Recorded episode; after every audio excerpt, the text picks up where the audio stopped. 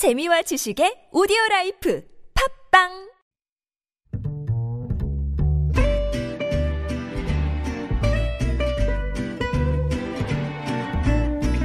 Good evening, everyone. Welcome to the evening show. 최근 한 달간 코로나십구 확진자 중 육십 세 이상 고령층 비중이 사십 퍼센트에 달한다고 합니다. 고령층의 경우 확진되면 위중, 중증으로 이어질 가능성이 높은 고위험군인데요. 그래서 더 각별한 주의가 필요하죠. 그런데 경찰이 금지 명령을 내렸는데도 일부 보수단체가 다음 달 개천절에 그리고 한글날에 집회를 강행하겠다고 하는데요. 방역 실패의 책임을 국민에게 돌리지 말라라고 하셨는데요. 책임 있는 국민이 되어주셔야 되지 않겠습니까? 김시윤의 이브닝쇼 시작합니다.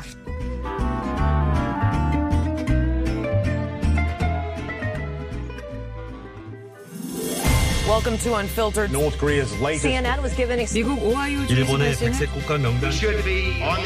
국내외 소식을 한 번에 들려드리는 뉴스. 서울 타임즈. 네, 서울 타임즈 시간입니다. 오마이뉴스 박정호 기자 그리고 경향신문 박순봉 기자와 함께합니다. 어서 오세요. 안녕하십니까? 안녕하세요. 유튜브 티비에스 에프엠 들어오시면 보이는 라디오로도 함께하실 수 있습니다. 자, 정은경 신임 질병관리청장 임명장을 네, 받았어요. 그렇습니다. 네. 자, 어떤 뭐 내용이 있었는지 자세한 네네, 소식 말보다 제가 직접 들려드리겠습니다. 질병관리본부를 줄인 질본이란 말은 우리 국민이 가장 신뢰하는 애칭이 되었습니다. 질본의 질병관리청 성격을 정말 진심으로 축하합니다. 그리고 우리 세계에서 모범으로 인정받은 우리 K방역의 영웅 정은경 본부장님이 성격되는 질병관리청의 초대 청장으로 어, 임명되신 것에 대해서도 축하 말씀을 어, 드립니다.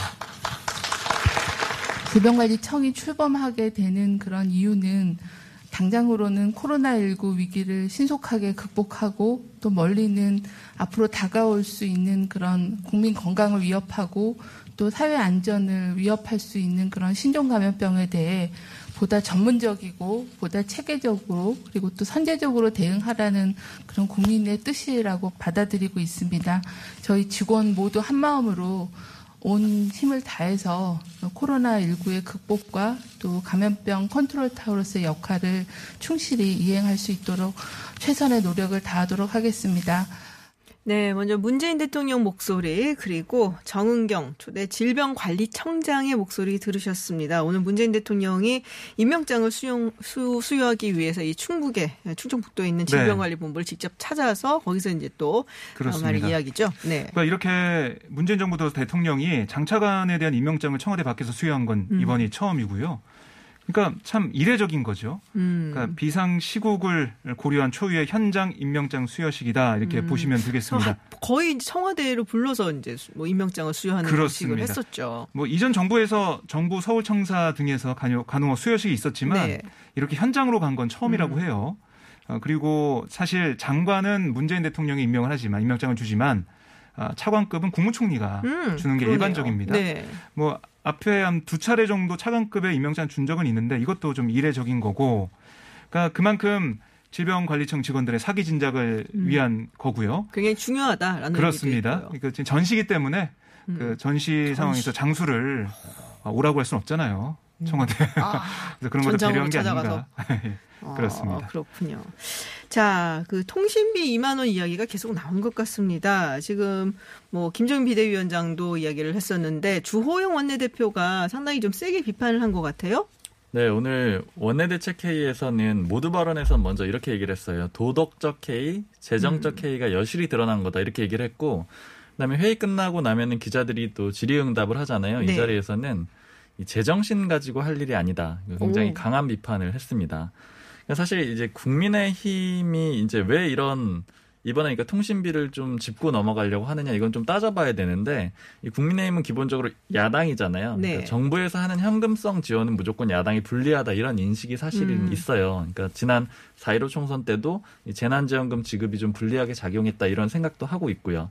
그래서 이제 선별 지원이라는 그런 것들을 좀 기조를 밀어붙여 왔던 건데 정부에서 선별 기조 선별 지원을 하다가 이 통신비는 보편 지원으로 바꾸니까 이건 뭔가 좀 우리에게 불리하게 작용을 한다 이런 판단이 있었는데 이 특히 그런데 이제 그런 문제를 반박을 하면은 야당한테 좋지도 않아요. 그러니까 음. 예를 들자면 이 현금 지원을 하는 거를 야당이 우리가 막아냈습니다라고 하면 그게 또 뭐 국민들이 그거를 네. 어, 음. 어, 너무 잘했다 이렇게 얘기를 하는 것도 아니란 말이에요. 그러니까 이러지도 저러지도 못하는 상황이었는데 이 통신비는 근데 보니까 조금 생각보다는 반발이 음. 있다라는 거예요. 그리고 네네. 액수도 생각보다 적고 그다음에 무엇보다 이게 문재인 대통령하고 이낙연 대표가 만나서 가지고 온 음. 일종의 새로운 안이잖아요.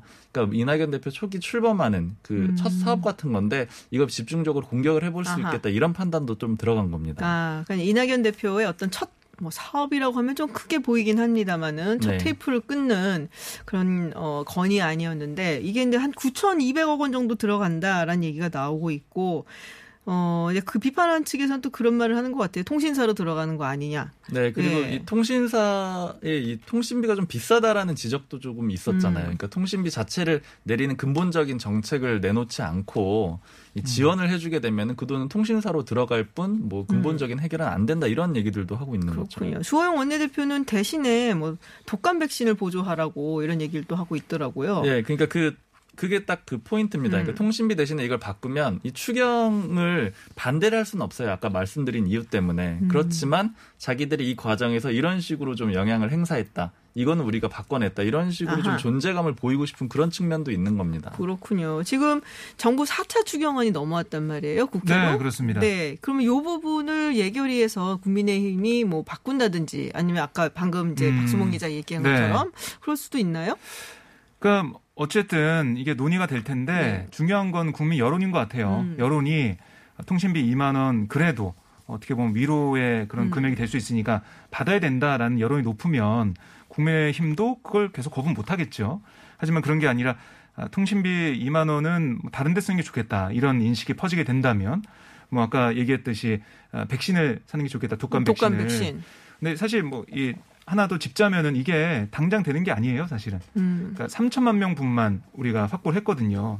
그러니까 전 국민이 맞을 수가 없습니다, 지금. 독감 백신을요? 그렇습니다. 오. 그 수량 자체가 네. 삼천만 명분 확보했기 때문에 지금에 음. 와서는 또 외국에서 확보하기고 확보하기가 쉽지가 않고요. 음. 이런 부분들이 있어서 정부도 전 국민한테 하는 거는 뭐 할 수가 없었다라고 얘기를 하고 있는데요. 그러니까 여론이 지금 보면 어 이거라도 반갑다라는 분도 계시고 아, 이럴 거면 이걸 좀 다른 분한테 음. 몰아서 좀 두텁게 취약계층 지원하자 이런 분도 있어서요. 이건 계속 논란이 될 것 같고요. 최종 결정 때까지는 여론이 어디에 아, 음. 좀 기우느냐 여기에 달려있는 거 보입니다. 그렇군요. 자, 이스타 항공 예전에도 저희가 한번 전해드린 적이 있는데요. 지금 뭐 정리해고 육백 명인가요? 지금 육백 명이 정리해고가 됐습니다. 지금 이스타 항공 창업주가 더불어민주당의 이상직 의원이죠. 네. 이상직 의원을 국민의힘이 검찰에 고발을 했습니다. 네, 어제 고발을 했는데 혐의는 횡령과 배임 그리고 음. 자본시장법 위반 혐의로 대검찰청에 고발을 했고요. 네. 그리고 오늘도 비판을 했습니다. 주호영 원내대표가 이스타항공이 고용보험료 오억 원을 안 내서 해고 직원들이 실업수당도 못 받고 있다. 이렇게 얘기를 하면서 이 부분이 포인트인데 민주당이 약자와 실업자를 걱정한다면 해결하라. 이렇게 얘기를 했는데 그러니까 이걸 민주당까지 좀 함께 음. 공격을 하겠다라는 그런 의도고요. 이 말씀하신 대로 지난 칠 일에 육백오 명 정리하기로 했잖아요. 그래서 해고 예정일은 시월 십사일이고요. 근데 이게 야당이 문제 제기하는 것 이전에 이미 노조에서도 지금 이 이상직 의원을 비판하고 있어요. 당시에 이 정리해고 될 때 실소유주인 이상직 의원이 책임을 회피하면서 육백 명이 거리로 나앉게 됐다 이렇게 지적을 한 적이 있고요. 그리고 또 앞서서 이상직 의원이 유월 이십구일에 입장문을 냈었어요. 그때 임금체불 문제가 있었거든요. 이백오십억 원인가 있었죠. 네. 그래서 두 자녀가 이스타홀딩스를 통해서 이스타항공 주식을 갖고 있는데 그게 한 삼십구 퍼센트 정도 전체 주식이 되는데 약 사백십억 원 가치가 있었는데 이거 처분해서 임금체불 문제 해결한다고 했는데 결과적으로 안 했습니다. 그래서 아. 문제가 되고 있는 거죠. 그렇군요. 그러니까 지금 어... 고용보험료, 보험료인 오억 원을 내질 못해서 고용유지 지원금을 못 받고 지금 해직을 당했다라는 것이 또 이제 최근에 해직당 정리해고 당한 육백여 명 어, 네. 네, 노동자들의 네. 이야기이고 자녀들의 이스타홀딩스의 그 지분을 꽤 많이 가끔 있는 것에 대해서 사실 좀 얘기가 좀 있었죠, 그건. 네, 그것도 문제고, 그러니까 사실은 실소유주, 그러니까 오너 가문인데 책임을 네. 안 진다 이런 얘기들이 나오는 거고, 또 좀 공분을 산 거는 이 이상직 의원이 재산도 많습니다. 음. 그러니까 지난달 이십팔일에 공개가 됐었는데 이백십이억 육천만 원 정도 되거든요. 음. 그러니까 아무 행동도 하지 않는다라는 그런 비판들이 있는 거죠. 그렇군요. 뭐 하여튼 뭐 여러 가지 얘기가 있고 그 중에 또 아드님이 뭐 골프 연습생 당시에 이스타홀딩스를 지분을 보유를 하게 됐고 그 아드님의 골프 코치였던 분이 또 뭐 이사로 등록이 되어 있더라라는 얘기들도 지금 언론에 나오고 있는데요. 네, 여러 가지로 좀 복잡한 상황이 아닌가 싶습니다. 지금 근데 뭐 김현미 국토부 장관은 뭐 지금 여러 가지 뭐 얘기가 있는데 전세가 안정이 되고 있다라고 네. 이야기를 했죠. 네, 네 그렇습니다. 뭐 전세 안정이 좀 되고 있고. 그 예전에 보면 전세 기간이 일 년에서 네. 이 년으로 늘었을 때도 사오 개월 정도 전세값이 올랐다고 음. 어, 예시를 들면서 지금도 이 년에서 어떻게 보면 사 년이 된 셈이잖아요. 네. 그래서 지금 과도기적인 거고 좀 지나면은 안정세를 찾을 것이다. 이런 취지의 답변을 오늘 국토위에서 했습니다. 음. 네. 그리고 또 오늘 그 이상직 의원 관련해서도 언급이 있었는데요. 네네. 이거 좀 전해드리면 심상정 정의당 대표가 오너 리스크가 항공산업을 위태롭게 하고 있다. 아, 이렇게 얘기를 하면서 정부의 책임도 있지 않냐라고 지적을 하니까 음. 김현미 장관이 어, 이상직 의원을 이 엠 앤 에이, 그러니까 제주항공과 엠 앤 에이 무산 전에 두 번 만났다고 해요. 그래서 법적인 관계를 떠나서 책임 있는 조치를 취해야 한다라고 얘기를 했는데 현재까지 아무 진척 없는 점에 대해서 매우 유감스럽다라는 음. 얘기를 했고 네. 그리고 신동근 민주당 최고위원도 오늘 네. 최고위원 회의에서 이 제주항공의 이스타항공 인수가 무산되면서 정리해고 통보된 사실 이런 걸 얘기하면서 야당에서 지적했던 그러니까 이백오십억 원 임금 체불, 고용보험료 오억 원 체납으로 고용유지 지원을 못 받는 상황들 이런 것들에 대해 정부 여당이 책임 있게 좀 적극적으로 대처해야 된다 이렇게 또 얘기했습니다. 이상직 의원 측에서도 반응이 나왔나요? 네, 오늘 입장을 냈는데 네. 근데 이, 이 뭐 고용 문제나 여기에 대해서 정확히 좀 얘기를 안 하고 딸의 일 년 생활비가 사억 원이다 뭐 이런 보도가 있었지 않습니까? 네. 근데 제 딸이 신고한 일 년간의 생활비 지출 내역은 사천만 원이다. 라고 언급을 하면서 마치 어려움을 겪고 있는 이스타항공 직원들을 위해서 아무런 노력조차 하지 않는 파렴치한 사람으로 보도가 됐다라고 억울한 입장을 표명을 했습니다. 그러면서 뭐 이스타항공을 돕기에 많은 노력을 기울여 왔고 어려움을 외면하는 부도덕한 사람으로 몰아간 것은 초보적인 실수인가 아니면 의도적인 공격의 산물인가라고 반문을 하고 있어요. 근데 이런 이야기보다는 어떻게 해결하겠다라는 이야기를 네, 많은 그게 해, 좀, 네, 해고된 노동자들이 네, 기다리고 있지 않을까요? 그래서 민주당 의원들 좀 취재해보니까 네. 좀 많이 걱정을 하더라고요. 음. 뭐 김홍걸 의원 문제나 음. 아, 이상직 의원 문제 때문에 비판이 좀 세지고 있어서 네. 당 차원에서 정리를 좀 해야 되지 않을까 이런 얘기가 나오고 있습니다. 그렇군요. 자, 이게 며칠 전에 저희가 전해드렸던 소식인데요. 지금 카카오 들어오생. 거기까지밖에 안 쓰였잖아요. 네. 정확하게 말씀드려야 돼요. 카카오 들어오, 들어오생. 네, 그 문자로 논란이 됐었던 민주당의 윤영찬 의원. 국민의힘 측에서 상임위 사보임을 요청을 했던 얘기가 있습니다. 네, 오늘 오전에 이 과학기술정보방송통신위원회 위원들이죠. 이제 줄여서 과방이라고 네. 하는데 이 과방위 소속 국민의힘 의원들이 국회의장실 방문해서 이 사보임 요구서를 제출했습니다. 그러니까 이 관련된 상임이잖아요. 그 지위를 남용했다라는 게 국민의힘의 음. 주장이고요. 또 오후 네 시쯤에는 김성원 국민의힘 원내수석부 대표가 징계안도 제출을 했어요. 근데 사실 이거는 뭐 시작에 불과한 게 왜냐하면 지난 구일에 이미 국민의힘이 예고를 했는데 음. 이 윤 의원의 의원직 사퇴, 국정조사, 검찰 고발 이런 것들을 다 언급을 했거든요. 그리고 또 국민의힘이 티에프팀도 꾸려서 총공세를 펼치겠다라는 그런 계획이에요. 그러니까 국민의힘에서는 이번 건을 이 단순히 뭐 어떤 어, 요번 딱 그것에 한정된 것으로 보는 게 아니고 이 드루킹, 드루킹 댓글 조작 네네. 사건이라든가 그러니까 여권이 음. 관여된 여론 조작 사건이다 이렇게 보고 총공세를 펼치려고 하고 있는 상황입니다. 그렇군요. 자, 그리고 김재, 김종인 위원장이 이 개천절 집회 밀어달라는 부탁을 했다라는 네. 소식도 전해드렸었는데요. 그렇습니다. 네, 네 여기 이, 이 이야기 중에 삼일절, 그러니까 삼일 운동 이야기가 들어갔었단 말이에요. 예, 그 내용 잠깐 언급해드리면 네. 천구백십구년 스페인 독감으로 십삼만의 우리 동포가 사망하고 온 나라가 패닉에 빠진 와중에도 애국심만으로 죽음을 각오하고 삼일 만세 운동에 나섰던 선조님들이 생각된다. 음. 뭐 이렇게 얘기를 했습니다. 그러니까 이런 발언에 대해서 민주당 의원들이 뭐 여러 의원들이 나서서 비판했는데요. 뭐 우원식, 진성준, 이하경 의원 등이 비판을 했고요. 음. 그중에 진성준 의원 얘기를 좀 잠깐만 하해드리면 대한민국을 파괴하고 국가의 존망을 위협하는 코로나 테러 세력을 삼일운동 선조에 비유하다니 이 무슨 망언이냐. 지금의 대한민국을 만든 선조들이 지하에서 통곡한다라고 지적을 했습니다. 음. 그러니까 국민들은 아무런 명분 없이 강행된 집회들로 인해서 그 어느 때보다 극심한 고통을 받고 있다. 김 대표는 김종인 위원장은 국민에게 무릎 꿇고 사죄해야 한다라고 지적을 했습니다. 그렇군요. 자, 근데도 이 보수단체들에서는 집회를 강행하겠다라는 이야기가 나오고 있어요. 네, 지금 경찰청에서는 지금 다 금지시키겠다라는 네네. 그런 입장을 이미 내놨죠. 그런데 네. 오늘 이 정강훈 사랑제일교회 담임 목사 지지 세력이 있어요. 팔일오 집회 비상대책위원회가 만들어졌는데 이 보수단체라고 표현을 하겠습니다. 여기서 집회 강행을 예고를 했습니다. 그러면 오늘 기자회견을 했는데 여기에서 뭐 서울청장, 종로경찰서장 뭐 이런 사람들을 고발을 했어요. 근데 음. 혐의명이 직권남용, 직무유기 뭐 여기까지는 이해가 되는데 감염병 예방법 위반이 있더라고요. 그러니까 경찰을 음. 감염병 예방법 위반으로 그 고발을 한 겁니다.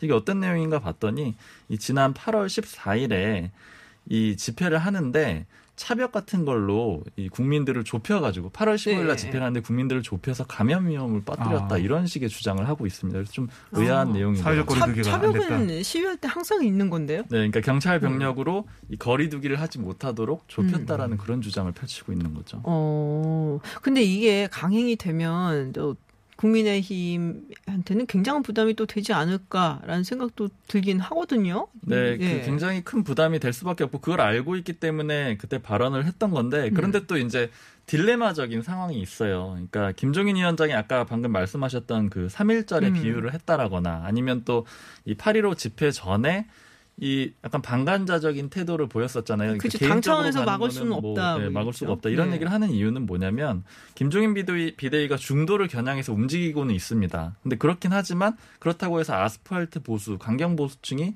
우리 편이 아니다라는 건 아니에요. 그러니까 중도를 음. 향해 가지만 여기는 우리 편이 여전히 우리 편이어야 된다. 이런 입장이니까 심하게 내치지는 못하는 음. 거예요. 그러니까 이런 애매한 태도를 계속 보이고 있는 건데 아마 그런데 이제 당내 인사들이 참여를 한다라거나 그럴 경우에는 네. 조금 더 강하게 아하. 나갈 가능성이 있고 그리고 보기에는 지금 뭐 따져보자면은 뭐 김진태 의원이나 민경욱 전 의원 둘 다 전 의원이죠. 이런 이런 사람들이 참석 가능성이 있는데 그것도 조금 낮다고 보여지는 거는 지금 당무감사가 진행 중이에요. 아. 그러니까 당협위원장 교체를 앞두고 있거든요. 그쵸. 그러니까 지금은 아무래도 당권이 더 강한 상황이라서 음. 쉽게 이 당의 지시를 어기면서 나서지는 않지 않을까 이렇게 음. 예측은 하고 있는데 일단 이거는 좀 두고 봐야 될 것 같습니다. 그렇군요. 근데 이 집회 같은 거 할 때 보통 이제 지방에서도 많이들 올라오시잖아요. 네. 그래서 전세버스 같은 거를 이제 대절을 하고도 하는데 음. 지금 이제 전세버스 운송사업 조합들이 어, 개천절 집회 운행에서는 거부하겠다. 네. 라는 의사를 밝히고 있어요. 광화문 집회 때 버스 탔던 이런 음. 것들이 많이 이제 보도가 되고 알려지면서 맞아요. 수입이 많이 줄었다고 합니다. 아, 회사 이미지도 좀 안 좋게 됐군요. 그렇습니다. 비판을 하고 있어서요. 음. 뭐 충북, 지금 뭐 전북, 강원, 경남 이런 지역에 있는 전세버스 운송 사업 조합들이 아 우리는 안 갈 거다 음. 뭐 이런 얘기를 하더라고요. 그러니까 사실 서울 광화문 집회로 직격탄을 맞아서 최대 피해자가 전세버스 사업자가 됐다. 이런 오. 얘기를 하더라고요. 그래서 하루 돈 벌자고 또 운행을 할 수는 없다. 음, 이런 그렇죠. 얘기가 나오고 있습니다. 여행이나 이런 걸 또 못하게 됐으니까. 그렇습니다. 네, 어떻게 보면. 그렇겠네요. 네. 알겠습니다. 네, 서울타임즈 여기까지 듣겠습니다. 지금까지 경향신문 박순봉 기자 그리고 오마이뉴스 박정호 기자였습니다. 고맙습니다. 고맙습니다. 감사합니다.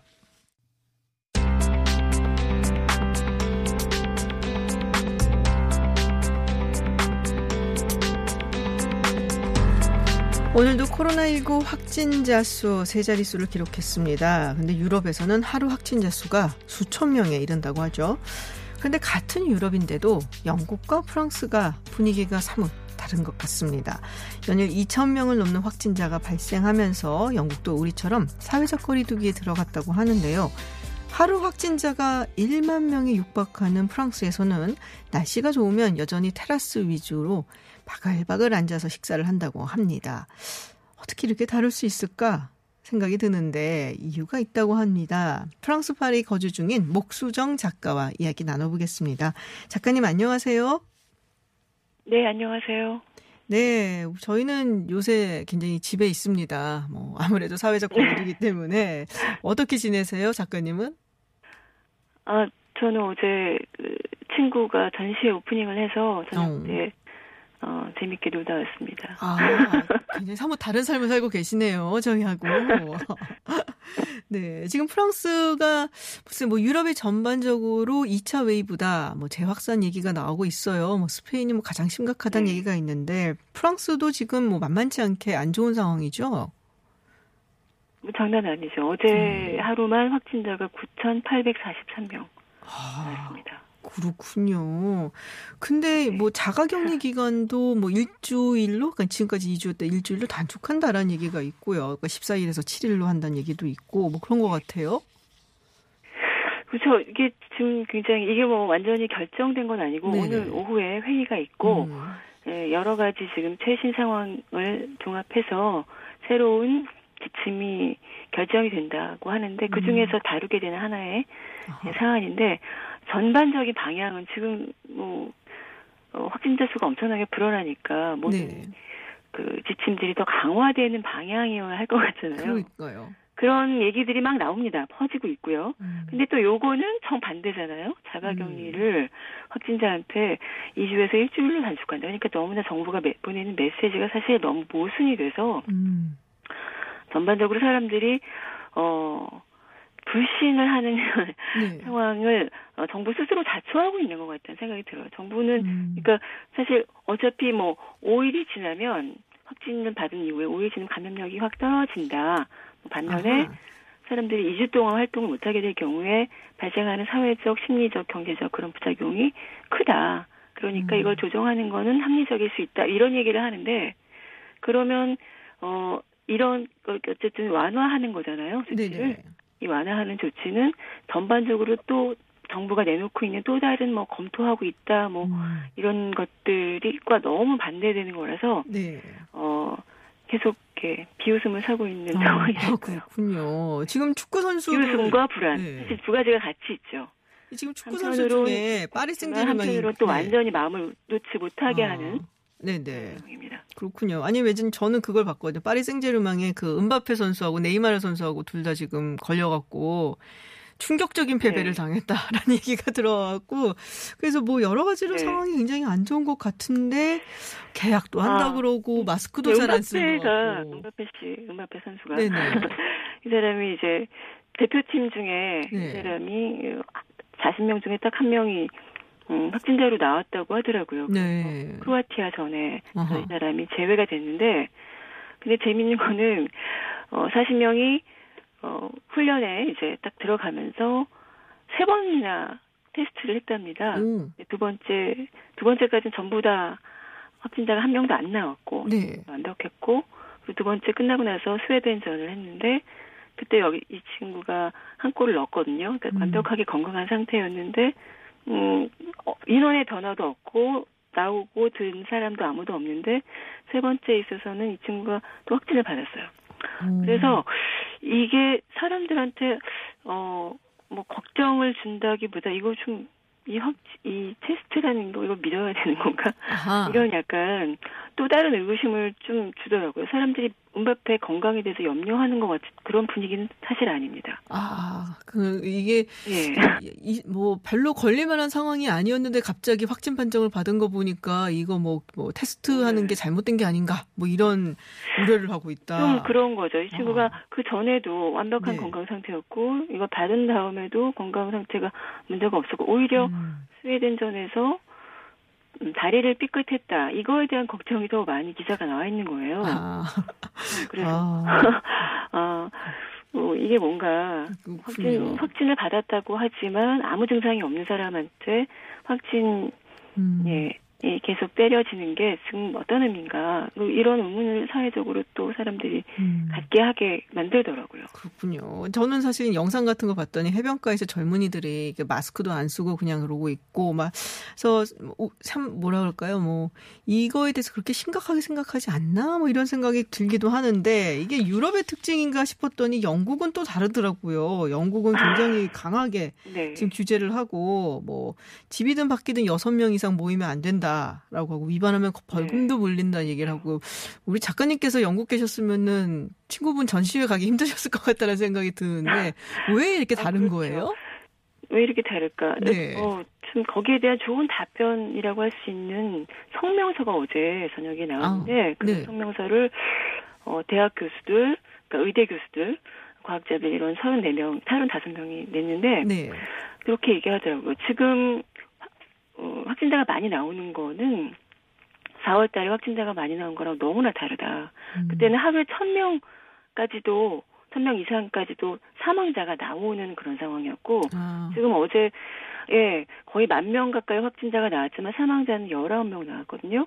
음. 그러니까 그때와 지금이 똑같은 상황인 것처럼 어, 공포와 근심을 증폭시키는 방법으로 상황을 만들어가는 정부의 태도에 대해서 경고를 하는 그런 아. 성명이 나왔습니다. 지금은 전쟁 상황이 아니고 어, 그 전염병이 돌고 있는 상황이니까 이것에 대해서 우리는 과학적으로 의학적으로 대처하면 되는 것이지 국민들을 유화적으로 취급하면서 공포를 주입하면서 정치적으로 음. 이용하려고 하는 생각을 하지 말아라. 네.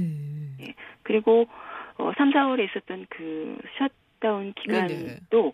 물론 그때 뭐 그것이 어떤 의학적인 기여를 했는지 는 별도로 음. 두고 어 그것이 경, 정치적 그리고 경제적 그리고 심리적으로 사람들한테 굉장히 많은 피해를 줬거든요. 네네. 그 부분에 대해서 어 사회적으로 이런저런 비판들이 있는데 그것을 다시 할 생각은 꿈에도 꾸지 말아라. 오. 이런 식의 경고를 어, 의사들이 했어요. 아 그렇군요. 그러니까 네. 정치적으로 지금, 이용하려고 네. 하는 것이 너무나 많이 보였기 때문에 아. 어떻게 그리고 사실 지금 이게 확진자가 많이 나오는 게 사월 달에 하던 것보다 지금 한 이십 배로 더 테스트를 더 많이 해요. 거의 뒷거리에서도 막 조사만 해주고 증상 없는 사람들도 막 공포를 부추기니까 나도 한번 해볼까 해서 이렇게 하게 만드는 거거든요. 마치 확진자 수를 늘리는 게 목표인 것 같은 음. 그런 인상을 받아요. 아. 받을 수밖에 없어요. 예전에 정말 필요할 때는 그렇게 안 하더니 지금 사실 과학자들, 의사들이 어, 그 바, 지금 도는 바이러스의 게놈 그 지도가 삼, 사월에 도, 돌았던 코로나 바이러스와 현, 현격하게 다른 모양을 하고 있고 훨씬 덜 위험하기 때문에 확진자는 많지만 증상이 없는 확진자가 대부분이고 이것이 사망으로 연결되지 않기 때문에 전혀 똑같은 상황이 아니다. 음. 이런 얘기를 해주고 네네. 있는 의사들이 있단 말이죠. 네. 그런 상황에서 정부는 그 정보에 대해서 귀를 닫고 이십자만 막 계속 음. 더, 더, 더 늘리면서 더 많은 어, 테스트를 할 수 있게끔 음. 뭐, 뭐 일주일에 백만을 목표로 해서 막 하고 있거든요. 음, 그래서 아 근데 이제 어, 정부가 하는 말을 더 이상 아무도 백 퍼센트 신뢰하지 않는다. 어제 성명서에 나왔던 말 중에 하나예요. 그렇지만 음. 뭐 구천, 만 뭐 이런 숫자를 보면 사람의 마음이 흔들리죠. 음. 불안하죠. 예. 그러면서 정부를 신뢰하는 사람은 없지만 불안과 어, 혹은 정부에 대해서 조롱하는 그런 어떤 그 분열의 양상을 지금 정부가 만들어내고 있다. 네. 이거 지금 당장 근절해야 된다. 아. 이게 따끔하게 정부를 혼내는 성명서가 어제 나왔는데 네. 이게 정말 프랑스 시민들의 마음을 잘 대변하는 그 선명했던 것 같아요. 음, 그 좀 정리를 하자면은 이게 확진자 수가 많이 나오기는 하지만 사망자 수로 비교하면은 이전에 삼월 달 이럴 때랑 비교했을 때는 뭐 비교할 수 없을 만큼 적고 그리고 그 당시에 락다운이라고 네. 우리가 얘기하는 이제 봉쇄 조치를 했을 네. 때 이게 어느 정도로 의학적으로 근거 있는 그 결말, 그러니까 결실 있는 결과를 내놨는지에 대해서 아직 뭐 확실치가 않으니까 이걸 다시 우리가 네. 할 마음은 전혀 없다라는 게 프랑스 국민들의 생각이고 지금 이렇게 많이 나오는 어, 것도 예, 네. 어제도 사실 원래 열한 시까지는 문을 다 닫으라고 네네네. 정부에서 얘기를 했는데 저는 그게 지켜지는 줄 알았어요. 근데 사실 열한 시쯤에 저희가, 저희가 집에 들어왔거든요. 네. 근데 거리에 정말 테라스에 그때까지도 아주 많은 사람들이 어. 밤을 즐기고 계시더라고요. 아, 그렇군요. 아니, 그런 얘기도 들었어요, 제가. 그, 그 프랑스, 네. 그러니까는, 뭐랄까요. 사람, 그러니까 생각하는 거나 삶의 방식이 달라서도 그렇겠지만, 공무원이 우리처럼 이제 코로나 관련 정보를 이렇게 한눈에 볼 수 있는 앱을 개발을 했는데, 완전 쫄딱 망했다고. 우리 같았으면은 굉장히 아, 잘 됐을 그, 거거든요. 그, 그, 이제 그분이 그냥 뭐 자기가 열심히 뭘 해서 하니까, 디지털, 를 담당하는 정무 차관이니까 그걸 네. 하도록 되어 있던 사람이었어요. 음. 예. 근데 그걸 개발할 때부터 아니 정부가 정말 팬데믹 상황에서 세상에 어떤 정부가 이걸 정치적으로 이용하지 않을까. 이게 음. 상식입니다. 사실. 모든 권력은 통제를 강화하는 걸 좋아해요. 네. 그런 기회가 왔을 때 그 기회를 안 놓치죠. 근데 어, 모든 시민들이 그걸 다 받아들일 의무가 있는 건 아니, 아니라고 음.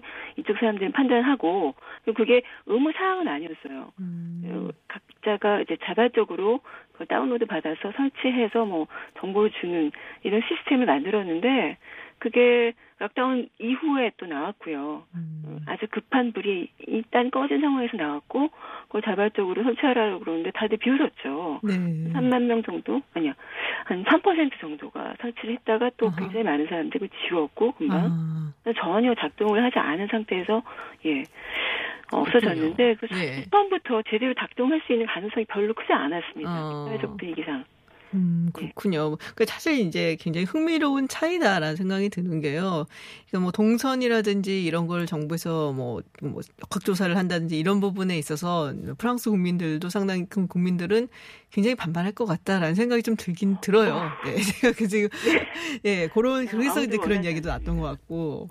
네, 네, 어떤 뭐, 뭐 시민들끼리 어떤 차이가 아닐까, 뭐 살아왔던 이제 문화적인 차이, 철학적인 차이가 아닐까라는 생각이 그런, 좀 듭니다. 그런 게 네네. 있겠죠, 당연히. 네, 자, 저희 말씀 여기까지 들어야 될 것 같아요. 시간이 별로 많지가 않아서요. 오늘 말씀 정말 아이고, 뭐, 네. 고맙습니다. 네. 네, 안녕히 계십시오. 네, 네, 지금까지 프랑스 파리에 있는 목수정 작가와 이야기 나눴습니다.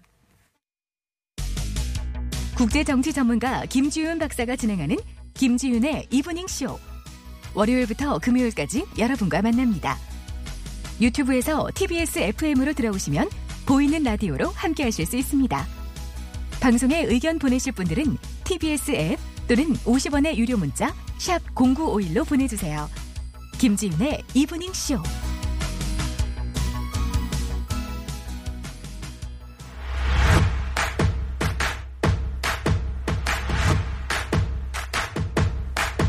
박철민의 뉴스 더 있습니다.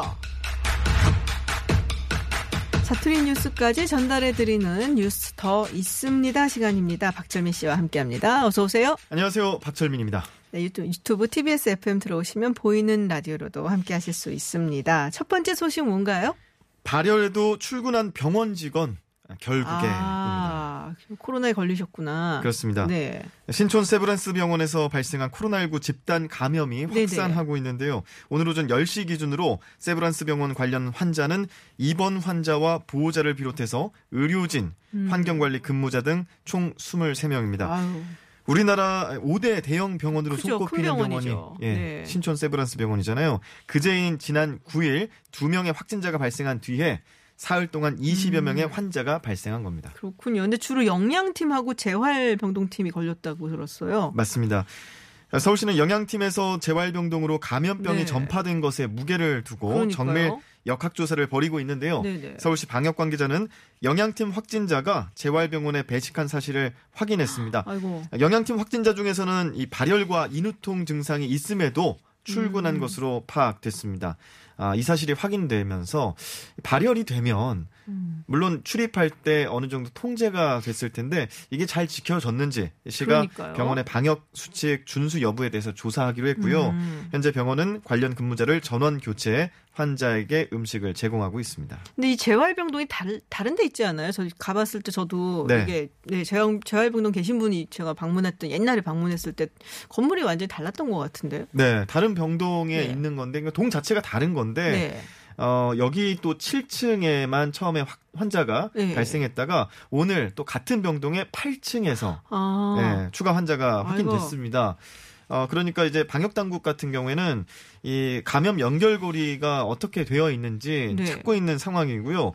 재활병동은 어, 그래서 지금 코호트 격리, 통째로 음, 아. 격리되어 있는 상태고 환자 이동은 아예 금지됐고 외래 진료도 중단됐습니다. 참고로 신촌 세브란스 병원 오 대 병원이라고 아까 소개해드렸는데 네네. 하루 평균 외래 환자 수가 만 명 정도가 되고요. 음. 입원 환자가 이천 명에 이르고 있습니다. 아, 정말 대형 병원이잖아요. 예. 아, 네, 알겠습니다. 자, 다음 소식은 뭔가요? 출입 명부 간단해진다. 아, 여기 어디 이제 가, 뭐 가게 같은 데라든지 예. 커피숍 들어가고 이럴 때 그때 네. 막 적는 거? 맞습니다. 큐알코드로도 할 수 있지만 네. 예, 수기로 명부 작성을 하는 것도 많이 있더라고요. 그거 찝찝하던 분들이 많았거든요. 예, 네. 저도 아침에 어떤 그 카페에 잠깐 네네. 들를 일이 있어서 썼는데 그 펜을 계속 같이 쓰다 보니까 음. 펜을 잡으면서도 좀 찝찝한 음. 그런 느낌을 받기도 했습니다. 그렇죠. 예, 요즘 코로나십구 방역을 위해서 식당이나 카페, 다중이용시설 이 출입 명부를 쓰는데 앞으로는 이 명부에 이름을 빼고 음. 출입자의 휴대전화와 주소지, 시군, 구만 적게 됩니다. 음. 개인정보 보호 맞아요. 때문에 그런 건데요. 오늘 이러한 대책이 발표됐습니다. 그러니까요. 그러니까 이 전화번호랑 이름이랑 다 적어놓고 그리고 생년월일 적는 데도 있어요. 네. 그러면은 아 이거 갖고 유출돼서 사고 일어나면 어떡하나 하는 우려들이 좀 있었거든요. 그렇습니다. 그리고 출입 명부가 어, 직원이 관리를 하는 것이 아니라 음. 방치되어 있거든요. 맞아요. 매대나 계산대 네. 앞으로 이렇게 뭐 아무렇게나 방치되는 경우가 있는데 최근 출입 명부에 적힌 여성의 연락처로 낯선 남자가 헉? 연락을 해서 두려움에 떨게 하는 일도 생기기도 아~ 했었습니다. 아, 지난 칠일에 피해 여성이 온라인 커뮤니티에 낯선 남성의 문자를 공개하면서 공분을 샀는데 연락이 이어지자 이 피해 여성은 경찰에 신고했죠. 어, 그렇군요. 지금, 지금 뭐, 그래서 개인정보 얘기가 계속 나오고 있는데, 그래서 개인정보보호위원회에서 무슨 뭐 추가 대책 뭐 이런 게 좀 있어야 되지 않을까 싶은데요. 네. 이뿐 아니라 추가 대책도 네네. 나왔는데, 그 중에 하나가 확진자 동선 공개와 관련된 음. 추가 대책입니다. 개인식별 정보 비공개와 또 십사일 이후에 이 삭제를 의무화하는 지침을 만들기로 했는데 그러니까 확진자 같은 경우에 개인 신상이 네네. 공개가 된다든가 그리고 계속 이 사람이 언제 어떻게 이동했는지가 노출이 되면 개인정보에 좀 그렇죠. 우려가 생기잖아요. 그래서 위원회 조사 결과 어, 성별이나 연령, 거주지를 포함해서 확진자 이동 경로를 공개한 사례가 다수 발생한 것을 확인하고 앞으로 위원회는 지자체 음. 홈페이지에서는 삭제됐으나 사회관계 어, 관계망 서비스 에스엔에스에 네네. 공유돼서 남아있는 이런 확진자 음. 동선까지 십사일 이후에는 다 삭제하도록 음. 계속 탐지해 나갈 방침입니다. 알겠습니다. 세 번째 소식 전해주시죠. 네. 조두순 출소 앞두고 아. 비상 걸린 안산시입니다. 아, 그렇군요. 아 참나. 십이월인데. 그렇습니다. 조두순이 초등학생을 납치해서 성폭행한 혐의로 징역 십이년을 선고받고 음. 복역 중인데 오는 십이월에 그러니까요. 출소될 예정이죠. 출소 후에 주소지인 경기 안산시로 돌아갈 것이라는 얘기가 나오면서 음. 안산시가 대책 마련에 나서고 있습니다. 어, 어떤 대책 마련하고 있어요? 에, 올해 조 씨의 집 주변 길목 등에 방범 카메라 이백십여 대를 추가 설치하는 사업을 진행하고 있습니다. 아. 또 조 씨는 출소 후에 오년간 성범죄자 알림 사이트에 신상이 공개되고요. 칠년간 위치를 추적할 수 있는 전자장치도 부착됩니다. 음. 또 경찰은 앞으로 이십년 동안 조 씨의 신상을 관리하게 됩니다. 근데 이 방범 카메라가 사실은 누가 범행을 저질렀는지를 보기 위해서 사후에 사실은 많이 체크를 하는 거잖아요. 근데 조 씨 같은 경우는 이미 조 씨가 살고 있고 뭐 이런 걸 다 아는 상황에서 그게 도움이 될까 싶기도 한데요. 네. 그리고 또 한간에는 이백십여 대의 씨씨티비를 설치하는 데 들어가는 예산. 음. 이게 어, 조두순의 범행을 예방하기 위해서 쓰는 예산이냐 너무 과한 거 아니냐라는 다른 데 갈 수도 있는 거잖아요. 예. 솔직히 그리고 그런 이야기도 나오고 있는데요. 네.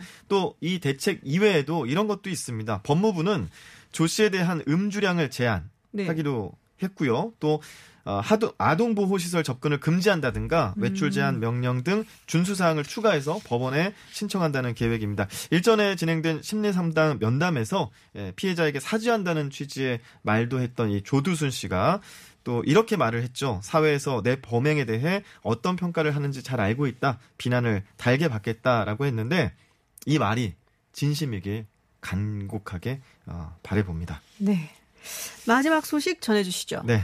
가슴 아픈 리뷰입니다. 아, 저희가 알아요. 네, 지난 네네. 구일 새벽 한시쯤 인천시 을왕리에서 오토바이를 몰고 치킨을 배달하던 오십대 가장이 음주운전차에 치여 숨진 사건 많이들 네네. 아실 텐데요. 오늘은 이날 남겨진 배달앱 리뷰가 공개되면서 다시 한번 가슴을 아프게 하고 있습니다.